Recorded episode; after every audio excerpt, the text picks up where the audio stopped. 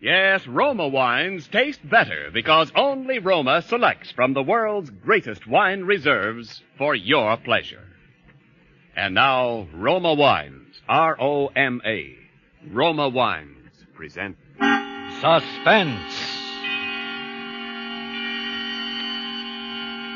Tonight, Roma Wines bring you Mr. Van Heflin in Three Blind Mice, a suspense play produced, edited, and directed for Roma Wines by William Spier.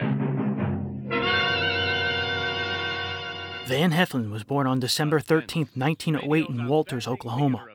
The son of a dentist, he began his acting career on Broadway in the late 1920s. Between 1928 and 36, he appeared in Mr. Moneypenny, The Bride of Torozko, The Night Remembers, Midwest, and End of Summer. That year, Heflin signed with RKO and made his film debut opposite Katharine Hepburn in A Woman Rebels. He spent the next five years playing character parts. He made his radio debut on the Columbia Workshop in 1938.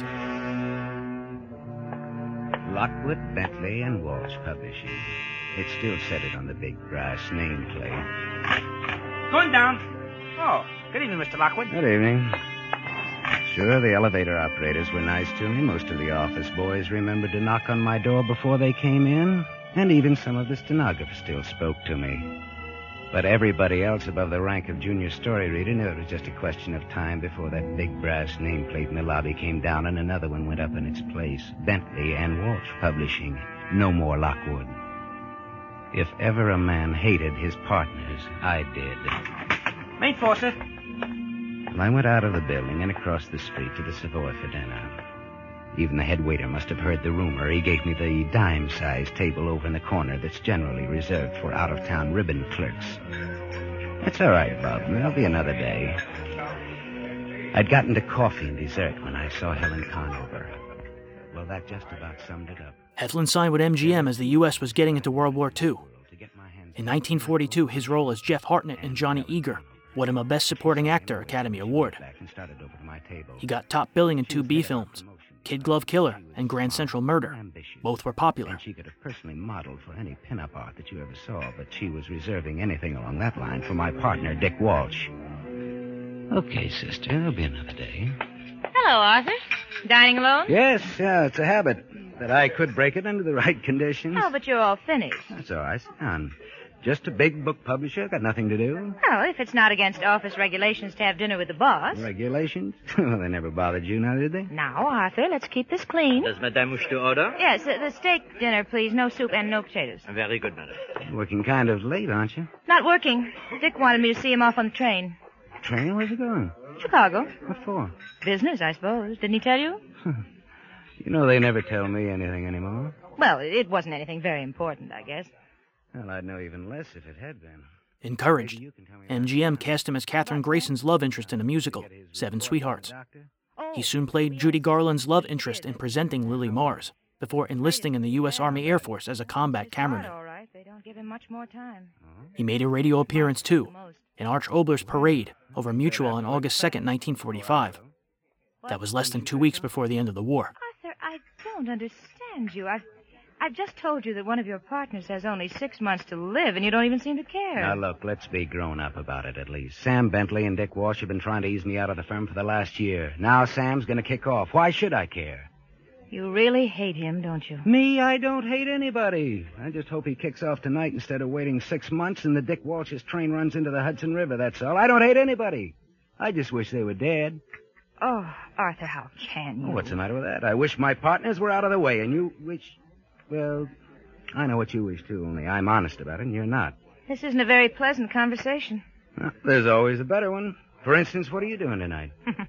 I'm going home and get a good night's sleep for a Oh, uh, by the way, uh, how long is Dick going to be away? About a week.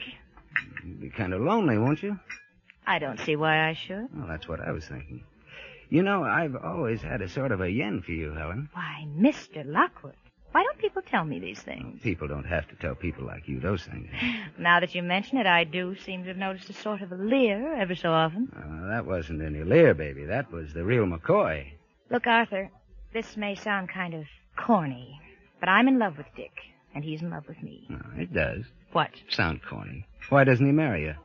You know why. Sure, that wife that won't divorce him. You know, he's been using that one for the last ten years. Please, Arthur, I'd rather not talk about it. Okay, okay. Not to change the subject, but, um, what do you expect to get out of it? Get out of what? The reorganization, the big day when they kick old Arthur out of the firm. You think maybe they'll make you a vice president? I really don't know what you're talking about, Arthur. Well, you ought to think about it. Because you can never tell, I might be able to make you an even better proposition. I'm afraid I'm not interested in your propositions, Arthur. Any of them. Okay, baby. There'll be another day.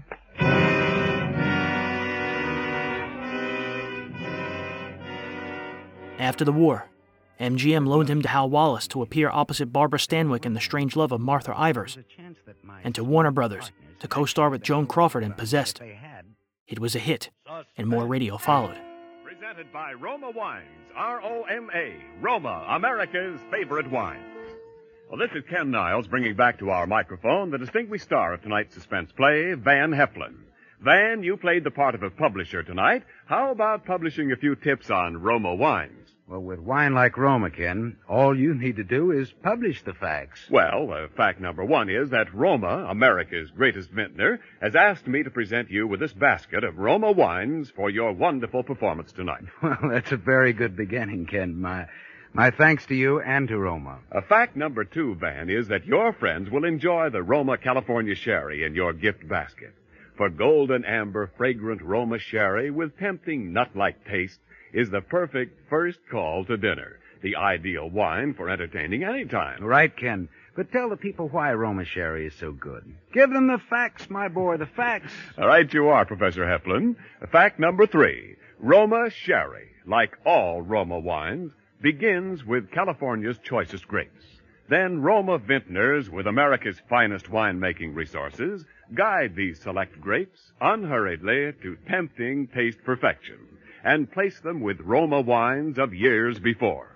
Later, Roma selects from this vast taste treasure the world's greatest wine reserves for your pleasure. Ken, you're hired. Thank you. And good night. Van Heflin may currently be seen in Metro Goldwyn Mayer's Technicolor musical Till the Clouds Roll By with Van Johnson, Judy Garland, and Frank Sinatra. Tonight's suspense play was written by Kenneth Pettis and Robert Richards.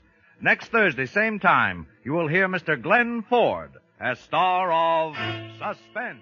On January 30th, 1947, Heflin guest starred on this episode of Suspense. A month later, he guest starred on Family Theater. And in May, he was featured on Lux Radio's Vacation from Marriage. Three weeks later, Heflin would start on Philip Marlowe.